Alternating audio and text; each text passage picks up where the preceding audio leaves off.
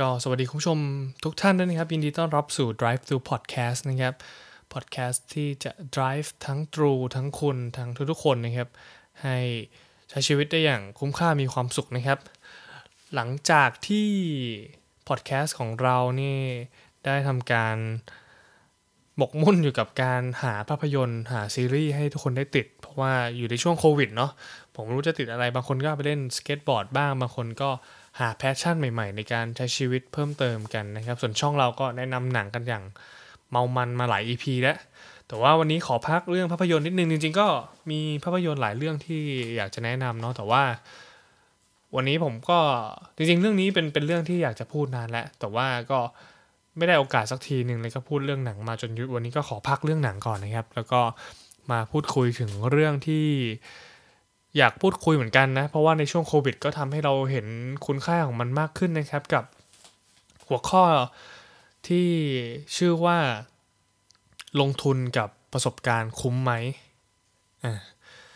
หลายๆคนก็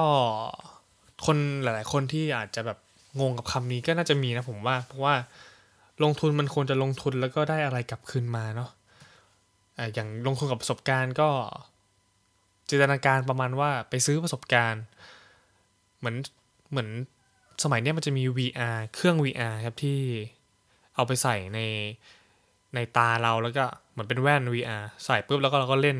อยู่ในโลกเสมือน บางคนก็ไปเช่า บางคนก็ซื้อมา บางคนก็เข้าไปเล่น 100 บาทแล้วก็จบแค่นั้น มันก็เสีย 100 บาทไปกับประสบการณ์เนี่ยเป็นภาพง่ายๆที่ที่เป็นการลงทุนกับประสบการณ์เนาะคราวนี้เนี่ย ผมได้มีโอกาสนะครับ ก่อนที่จะเกิดสถานการณ์โควิดเนี่ยไม่นานมานี้เอง ผมได้มีโอกาสไปใช้ชีวิตใน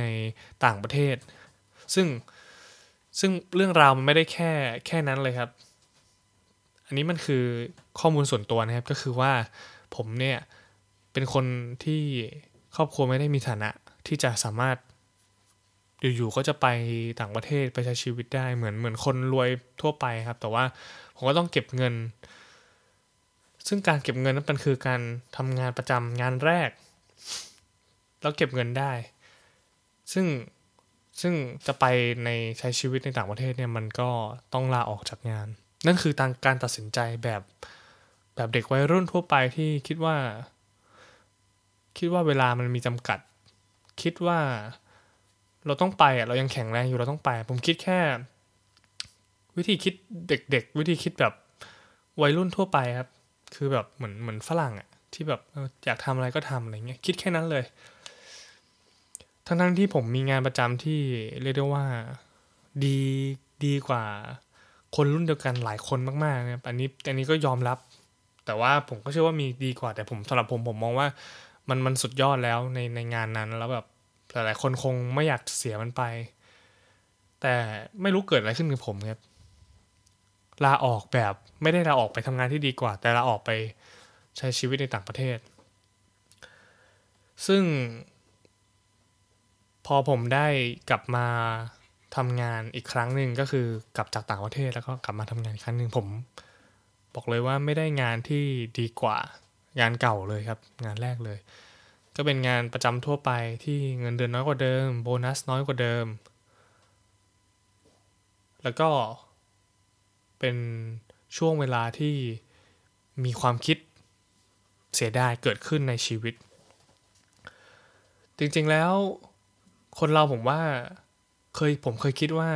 น่าจะเป็นคนควบคุมความรู้สึกตัวเองได้ เป็นคนที่จะควบคุมความคิดของตัวเองได้ ไม่มากก็น้อย แต่พอมันมาเกิดขึ้นกับผม ผมจริงๆเป็นคนที่มองโลกในแง่ดี แล้วก็เชื่อว่าสิ่งที่มันเกิดขึ้นมันดีเสมอ แต่ว่ามันก็หยุดคิดไม่ได้ว่า นี่เรานี่เราโง่หรือเปล่า นี่เราตัดสินใจผิดพลาดหรือเปล่า แล้วพอกลับไปในช่วงโควิด แล้วมันก็ไม่ได้หางานได้ง่ายขึ้น บริษัทหลายๆบริษัทที่ดีก็ไม่ได้เปิดรับแล้ว ผมก็พยายามไม่ไม่โฟกัสถึงมันครับ ถึงแม้ว่าหลาย ๆ คืน ผมเองก็ฝันว่าผมได้กลับไปทำงานที่เดิม ได้เจอเพื่อนคนเดิม อันนี้มันอาจจะเป็นนกลไกของจิตใต้สำนึกเนาะเพราะว่าเราเคยทำทำสิ่งเหล่านั้นในอดีตมาก็ฝันถึงนนี้ไม่ได้เป็นผิด แต่ว่าผมก็เชื่อว่ายังมีอีกมุมหนึ่งที่ผมยังรู้สึกว่าผมผิดหวังกับมันเล็ก ๆ ที่ว่าผมไม่สามารถที่จะได้งานดีๆ เหมือนเดิมแล้ว แล้วมันก็คงไม่ง่ายแล้วในในอายุที่มันเพิ่มขึ้น ด้วยสถานการณ์ด้วยอะไรเงี้ยครับ แต่ก็ มองย้อนกลับไป ไม่ว่าจะเป็นการมองย้อนกลับ หรือว่าการดูรูปภาพตัวเองที่ได้ไปอยู่ต่างประเทศ ผมก็รู้สึกว่า ก็ไม่เสียดายที่ที่ได้ใช้ชีวิตแบบนั้น ด้วยสถานการณ์แบบนี้ที่เราจะไม่สามารถไปต่างประเทศได้เลยด้วย ด้วยโอกาสที่ประเทศเราจะกลับไปเป็นเหมือนเดิม หรือแม้กระทั่งโอกาสที่เราจะไม่โดนเชื้อโรคเหล่านี้ ชนะเรา ไม่ว่าจะเป็นตัวเราเองหรือครอบครัวที่ ที่อยู่ข้างหลังเรา เราก็คงต้องอยู่ดูแลเขาอยู่ดูแลตัวเอง แล้วก็อยู่กับประเทศ นี้ไปอีกสักระยะเลย ผมก็คงอาจจะมีโอกาสอีกอีกสักพักหนึ่งถึงจะได้ไป หรือไม่ก็อาจจะไม่ได้ไปเลยก็ได้ พอผมคิดกลับต่างกันอย่างเงี้ยผมก็รู้สึกว่า เออ มันก็คงคุ้มมาก ๆแล้วล่ะ ที่ครั้งหนึ่งผมได้ทำในสิ่งที่ผมอยากจะทำ สองความคิดนี้เกิดขึ้นพร้อมกันคุณผู้ชม คุณผู้ฟังแล้วก็มันมันทำให้ผมรู้ว่า ทุกความคิดที่มันเกิดขึ้นในในในสมองเราเนี่ยมันก็ส่งผลกับความรู้สึกเราได้ แล้วก็ความรู้สึกนั้นก็จะส่งผลกับ ไม่ว่าจะเป็นอารมณ์พฤติกรรม หรือว่าผลลัพธ์ในการใช้ชีวิตแต่ละวันของเราด้วย เพราะฉะนั้นวันนี้ผมก็เลยมาเอาประสบการณ์เนี่ยมาชวนคิดแล้วก็ผมมีข้อมูลนะครับ จากเว็บไซต์ต่างๆ ที่ที่ได้หามาแล้วก็วิเคราะห์จากความคิดของตัวเองนะว่า เราควรจะลงทุนกับประสบการณ์มากน้อยแค่ไหน หรือว่าเราควรจะลงทุนกับอนาคต วันนี้ผมไม่ได้มาเชิญชวนให้คิดแค่ด้านเดียวแน่นอนครับเพราะว่าบนโลกเราเนี่ยมีคนเยอะแยะมากมาย หรือแม้กระทั่งสัตว์เอง ทุกคนมีความคิดแตกต่างกัน แล้วก็มีเป้าหมายที่แตกต่างกันไป คนบางคนมีความสุข กับเรื่องบางเรื่องครับ คนบางคนคนบางคนก็มีความสุขกับเรื่องอีกบางอีกเรื่องแค่นั้นเอง เพราะฉะนั้นเพราะฉะนั้นวันนี้ผมก็ชวนคิดในเรื่องของการลงทุนทั้งสองแบบอะเนาะไม่ว่าจะเป็นการลงทุนเพื่ออนาคต หรือว่าการลงทุนเพื่อประสบการณ์ที่มันเกิดขึ้นวันนี้เลย หลายๆคนผมว่ามันเป็นเบสิกที่คิดว่าการลงทุนเพื่ออนาคตมันมันต้องเกิดขึ้นอยู่แล้ว เพราะว่าเราก็ไม่รู้ว่าเราจะมีชีวิตต่อไปอีกยาวนานแค่ไหน หลังเกษียณ หลังเกษียณจะต้องมีเงินใช้เท่าไหร่ หรือว่าเดือนเดือนนี้ฉันจะกินอะไรได้บ้าง หรือวางแผนซื้อ iPhone เครื่องใหม่ ผมว่ามันก็เป็นวิธีคิดของแต่ละคนเป้าหมายของแต่ละคนนะครับ วันนี้ผมก็เลยมี 5 5 วิธีคิด เป็น 5 อะไรดี เขาบอกเป็นเป็น 5 วิธีคิดให้คุ้มค่า ใช้ชีวิตยังไงให้คุ้มค่า เพราะวันนี้เรามาด้วยหัวหัวข้อใช้ชีวิตยังไง ซื้อประสบการณ์ยังไงให้คุ้มเนาะผมเอาข้อมูลจากเว็บ True ID เนาะก็เว็บนี้ก็เป็นของ True ก็ไปเปิดดูได้นะครับ5วิธีใช้ชีวิตยังไงให้คุ้มค่าจริง ๆ แล้ว ในหัวข้อว่าใช้ชีวิตยังไงคุ้มเนี่ยมีคนทำทำบล็อกเต็มเลยก็ไปหาอ่านได้แต่ผมจะมีแทรกตอนหลังนะแต่ผมรู้สึกว่าผมชอบนี้มากที่สุดนะเป็นวิธี 5 วิธีที่เอามาเล่าให้ฟังแล้วกัน นะครับ ข้อแรกนะครับก็คือใช้ชีวิตให้เหมือนไม่มีวันพรุ่งนี้ หรือว่าใช้ชีวิตให้คิดซะว่าวันนี้เป็นวันสุดท้าย เทคนิคนี้เป็นเทคนิคที่เอาจริงผมได้อิทธิพล ผมตัวผมเองนะ ได้อิทธิพลจากการชมภาพยนตร์เรื่อง about time โอ้โหเรื่องนี้ผมไม่ต้องพูดเลยอะถ้าคนที่ได้ดูแล้วน่าจะรู้ว่ามันให้อะไรกับเราแบบเยอะแยะมากนะครับ ก็ไปดูกันได้ การใช้ชีวิตให้เหมือนไม่มีวันพรุ่งนี้เนี่ย มันเป็นคำพูดคำพูดหนึ่งที่มีที่ผมกับผมอีกแล้วครับ ก็คือคำพูดของซีฟจ็อบเนาะที่ไปพูดพทักถาในงานรับปริญญามหาลัยดังสักที่หนึ่งนะครับ แล้วเขาก็บอกว่าให้ให้นึกซะว่า วันนี้เป็นวันสุดท้ายสองอันนั้นที่ตรงกันภาพยนตร์เรื่อง About Time Steve Jobs แล้วก็ดันไปตรงกับวิธีคิดของศาสนาพุทธ นะครับที่เขาบอกว่าให้เราลึกถึงความตายเสมอสามสิ่งนี้ผมว่ามันคือแก่นแก่นแก่นแก่นแก่นหนึ่งที่เราควรตระหนักนึกคิดไว้จริง ๆ เพราะว่าเพราะว่าอะไร ผมไม่ได้เป็นคนมีความคิดโบราณที่แบบครั่งคติสอนใจมากๆ แต่ว่าอย่างอย่างสถานการณ์โควิด ที่เราไม่รู้เลยว่าบอดเราแข็งแรงแค่ไหน เราไม่รู้เลยว่าเราจะติดเชื้อได้เมื่อไหร่ อาหารที่เขามาส่งเรามีเชื้อโรคติดมาหรือเปล่า เราก็ไม่รู้ครับ เพราะฉะนั้นการที่เราคิดซะว่าวันเนี้ยเป็นวันสุดท้ายแล้วเราอยากทำอะไร เราอยากบอกรักใคร หรือว่าเราอยากจะเล่นเกม เป็นวันสุดท้ายของชีวิตมันมันคือสิ่งที่เราควรนึกเสมอครับ ข้อแรกครับ ใช้ชีวิตให้เหมือนเป็นวันสุดท้ายเนาะข้อที่ 2 ตั้งเป้าหมายในชีวิตให้ชัดเจนคำนี้ผมว่า น่าจะได้ยินกันมาตั้งแต่เด็ก แล้วว่าเพลงหลาย ๆ เพลงปลุกจงปลุกใจของของใครหลาย ๆ คนก็น่าจะใช้คำนี้อยู่แล้วครับ การตั้งเป้าหมายให้ไกลหรือให้ชัดเจนเนี่ย จริง ๆ แล้วในหนังสือหลาย ๆ เล่มของฝรั่งของของต่างประเทศที่เขาพูดถึงความชัดเจนของเป้าหมายเขาเขาแนะนำจนกระทั่งให้เราไปถ่ายรูปมาหรือให้เราไปกำหนดตัวเลขขึ้นมา เช่นอยากอยากมีเงินล้านใน สิ้นปีนี้เราก็ต้องคำนวณแตกแจกแจงมาเลยว่าในหนึ่งเดือนเราควรจะมีเงินเท่าไหร่ ควรจะหาเงินได้มากน้อยแค่ไหน นั่นคือทริคที่จะทำให้คนไปถึงเป้าหมายได้ง่ายครับ นั่นคือข้อที่2เนาะ อันนี้ไม่ได้มีอะไรชัดเจนคือเป็นวิธีการตั้งเป้าหมายชัดเจนแล้ว เราจะได้เข้าใกล้มันได้เร็วที่สุด เพราะเราก็ไม่รู้ว่าเราจะถึงวันสุดท้ายเมื่อไหร่นะครับ ข้อที่ 3เขาบอกว่าไม่เสียเวลากับสิ่งที่ผ่านมาแล้ว ข้อนี้พูดอีกก็ถูกอีกครับ ในเหตุการณ์ที่ผมเล่าไปเมื่อกี้เนี่ย ที่ผมบอกว่าผมไม่สามารถควบคุมความรู้สึกความนึกเสียดาย นึกคิดเสียดายเหล่านั้นอะ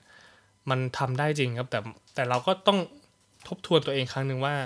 มันผ่านมาแล้วอะมันเจ๋งมากพอแค่ไหนแล้วที่เราได้ทำงานที่ที่ดี ๆ แบบนั้น วันนี้จะเป็นยังไงเราก็ไม่รู้แต่ว่า เราปล่อยให้มันผ่านไป แล้วก็วันนี้เราทำให้มันเจ๋งกว่าเดิม วิธีคิดแบบนี้มันก็ช่วยนะครับ ช่วยให้เราไม่ไม่พยายามไปเสียใจกับอดีต หรือแม้กระทั่งการส่วนเสียคนรักไม่ว่าจะเป็นแฟนเก่าหรืออะไรเงี้ยเราก็ เราก็ต้องยินดีกับสิ่งที่เคยเกิดขึ้นที่มันดี แล้วก็ทำสิ่งใหม่ให้มันเจ๋งกว่าเดิม พยายามทำสิ่งใหม่ให้เจ๋งกว่าเดิม ก็เป็นวิธีที่คอยช่วยให้เราไม่ไม่เสียดายกับเวลาที่ผ่านมา เพราะว่าเวลาที่เราไปนั่งเสียดายมันก็หมดไปเรื่อยๆนะครับ เค ข้อที่ 4 ข้อที่ 4 ไม่ต้องไปแข่งขันกับคนอื่น แค่เอาชนะตัวเองก็พอ อันนี้ผมว่าผมว่าเจ๋งพอๆกับการไม่มองข้อเสียตัวเองในอดีตไม่มองสิ่งที่ผ่านมานะ เพราะว่าการอยู่กับปัจจุบันเองหรือว่าการที่เราไม่ไปสนใจคนอื่นเนี่ย ผมว่ามันก็ทำให้เราเครียดน้อยลงในแต่ละวันแล้วอะหลังจากที่ ผมได้ อยู่ในช่วงโควิดเนี่ยมันก็ทำให้เรามีเวลาที่ได้เห็นชีวิตคนอื่นมากขึ้นเนาะคนส่วนใหญ่ก็ไม่ค่อยได้โพสต์หรอกว่าตัวเองลำบากแค่ไหนในการไปทำงาน หรือว่ารถติดแค่ไหน คนส่วนใหญ่ก็ต้องโพสต์ว่าวันนี้ฉันไปกินอะไรเจ๋งๆมาบ้าง ฉัน ฉันขายของได้เยอะมากแค่ไหน แล้ว มนุษย์เองเราเองก็หยุดเปรียบเทียบกับคนอื่นไม่ได้ว่าทำไมรถเรายังติดอยู่อย่างนี้หรือว่า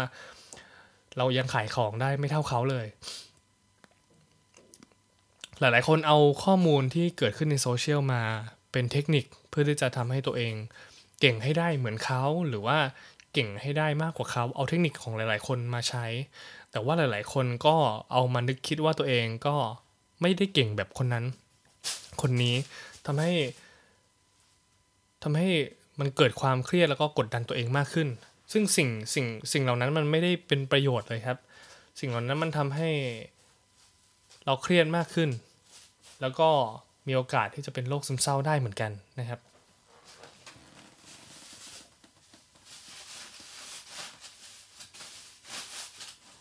พอดีแมวผมมาเล่นถุง ซื้อของเล่นให้เล่นไม่เล่นครับไปเล่นถุงอ่านะ ก็ข้อที่4ครับข้อที่ 5 ข้อสุดท้ายนะครับเขาบอกว่าให้เวลากับตัวเองและคนที่เรารัก ข้อนี้เป็นข้อที่ ผมว่าพูดไปก็ทุกคนก็คงรู้อยู่แล้วแต่ว่าไม่ได้ไม่ได้รู้สึกถึงมันมากขนาดนั้นหรอกครับ จนกระทั่งมีสถานการณ์โควิดที่เป็นอาจารย์ที่โอ้โหทุกสอนทุกวิชา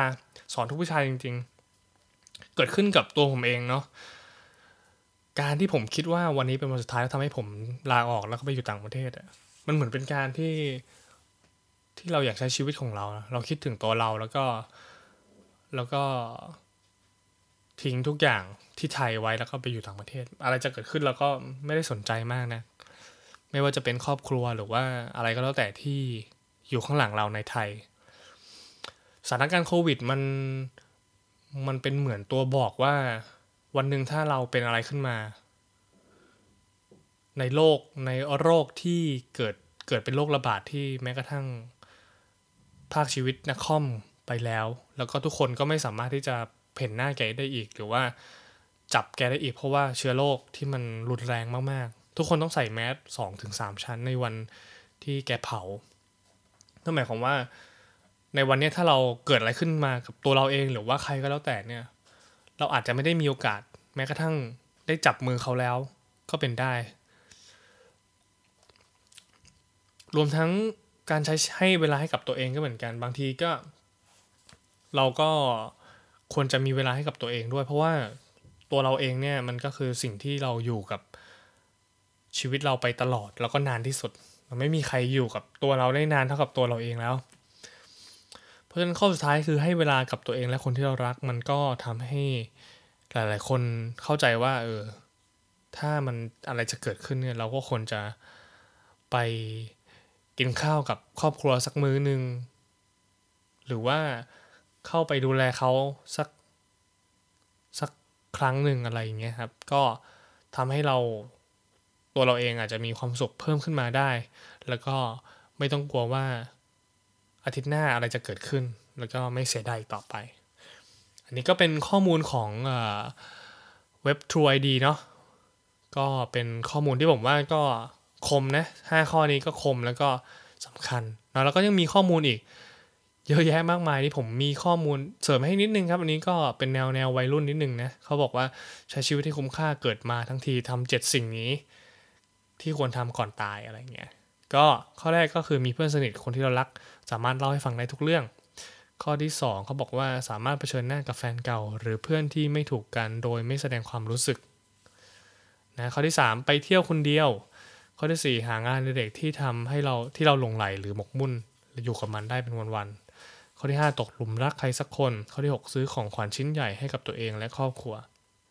ข้อที่ 7 กล้าที่จะปฏิเสธ โดยไม่ต้องอธิบายเหตุผลใดๆ ก็ เป็นวิธีคิดอีกแบบหนึง่งผมว่าไม่ว่าจะเป็น 5 ข้อแรกหรือว่าอันอันเนี้ยที่ผมเพิ่งพูดไปก็ไม่มีอะไรถูกอะไรผิดเนาะก็อยู่ที่ว่าทุกคนจะเซตมันเป้าเซตเป้าหมายของคุณขึ้นมาเป็นยังไงนะเพราะว่า เพราะว่ามันคือชีวิตของเขาเองเนาะของทุกๆคนเอง ก็เป็น 5 ข้อแล้วก็ 7 ข้อที่ผมเอามาฝากทุกคนนะครับหวังว่าจะเป็นประโยชน์ เพราะว่าสถานการณ์แบบนี้เนี่ย ไม่ได้ผมก็ไม่ได้เชียร์ให้ทุกคนมานั่งติดหนังติดซีรีส์อย่างเดียวก็เอาปรัชญาพวกนี้ไปประยุกต์ใช้กับกับชีวิตของทุกคนได้ ผมว่ามันน่าจะเป็นประโยชน์แล้วก็ไม่เสียดายกับสิ่งที่จะเกิดขึ้นในในอนาคตแน่นอนนะฮะก็ขอบคุณที่ฟังจนมาถึงถึงนี้นะครับก็ผมยังมีคอนเทนต์อีกมากมายที่วันนึงตื่นขึ้นมาแล้วก็อยากจะแชร์ทุกคนเนาะแล้วก็ หวังเล็กๆว่าทุกคนก็จะได้ประโยชน์จากมันไม่ต้องมาคอมเมนต์ผมก็ได้ ให้ดีเข้ามาคอมเมนต์หรือมาพิมพ์ทักทายกันได้ผมจะดีใจมาก แต่ก็หวังอยู่แล้วครับว่ามันเป็นประโยชน์ไม่มากก็น้อย เพราะว่า ผมเองก็ได้รับวิธีคิดแนวคิดจากทุกคนที่มาเล่าในในโลกโซเชียลหรือว่าคนรอบข้างเหมือนกัน เพราะฉะนั้นมันมีประโยชน์จริง ๆ แล้วก็หวังหวังเป็นอย่างสูงเลยว่าจะช่วยทุกๆคนได้นะครับ ก็ขอบคุณทุกคนนะครับสำหรับตอนหน้าจะเป็นยังไงก็อย่าลืมติดตามนะครับ กด follow ใน Spotify ได้หรือว่า podcast ช่องทางอื่นเนาะแล้วก็ผมมี Facebook ที่เป็นเพจซึ่งช่วงนี้ไม่ค่อยได้อัพเลยเลย เพราะว่าคิดคอนเทนต์ไม่ออกเลยครับ ก็ก็ไปกดไลค์กันได้ก็คือ Facebook before I go to live เนาะอาจจะผิด grammar นิดนึง แต่ว่าผมเอามาจากชื่อหนังนะครับ ก็ ดราม่ากันได้ แต่ก็อธิบายให้ฟังนะ แล้วก็มีเรื่องอมีช่อง YouTube ครับ Van Whatever อันนี้เป็นช่อง YouTube ส่วนตัวเนาะก็จะเป็นแบบไปเที่ยวไหนมาไปเจอใครไปอะไรเงี้ยก็จะโพสต์ทำคอนเทนต์แบบ เหมือนเอาเอาวิดีโอของตัวเองไปฝากไว้ใน cloud ของ YouTube แค่นั้นเองนะครับ ก็ไปดูได้นะฮะ ก็จะเป็นตัวของตัวเองนิดนึง แล้วก็มีตอนนี้ทำโปรเจกต์กับพี่ ๆ ที่ทำงานนะครับ เป็น โปรเจกต์เหมือนพูดคุยข่าวสาร อัปเดตเรื่องราว ชาวบ้านชาวช่องเขานะฮะก็ชื่อช่องตอนนี้อยู่ใน YouTube อ่าอยู่ใน Facebook ก็จะไลฟ์ทุกๆ วันพุธประมาณเนี้ยสองสามทุ่มนะครับก็จะพูดคุยล่าสุดก็คุยเรื่อง Disney Plus ไปไอเราก็คอหนังอยู่แล้วเราก็เราก็พูดได้ไม่หยุดเลยนะครับ ชื่อเพจว่า where where is where where นะครับไหนๆก็ไหนๆก็ลองไป กดไลค์หรือว่าเข้าไปดูคลิปอะไรอย่างนี้ก็ได้จะได้เห็นหน้าผมสักทีนะฮะเพราะว่าอยู่พอดแคสต์อาจจะไม่ได้เห็นหน้าครับก็ขอบคุณมากครับติดตามได้ทุกช่องทางจริง แล้วก็หวังว่าจะเป็นประโยชน์นะครับสำหรับนี้ Drive to Podcast ขอลาไปก่อนนะครับราตรีราตรีสวัสดิ์ครับ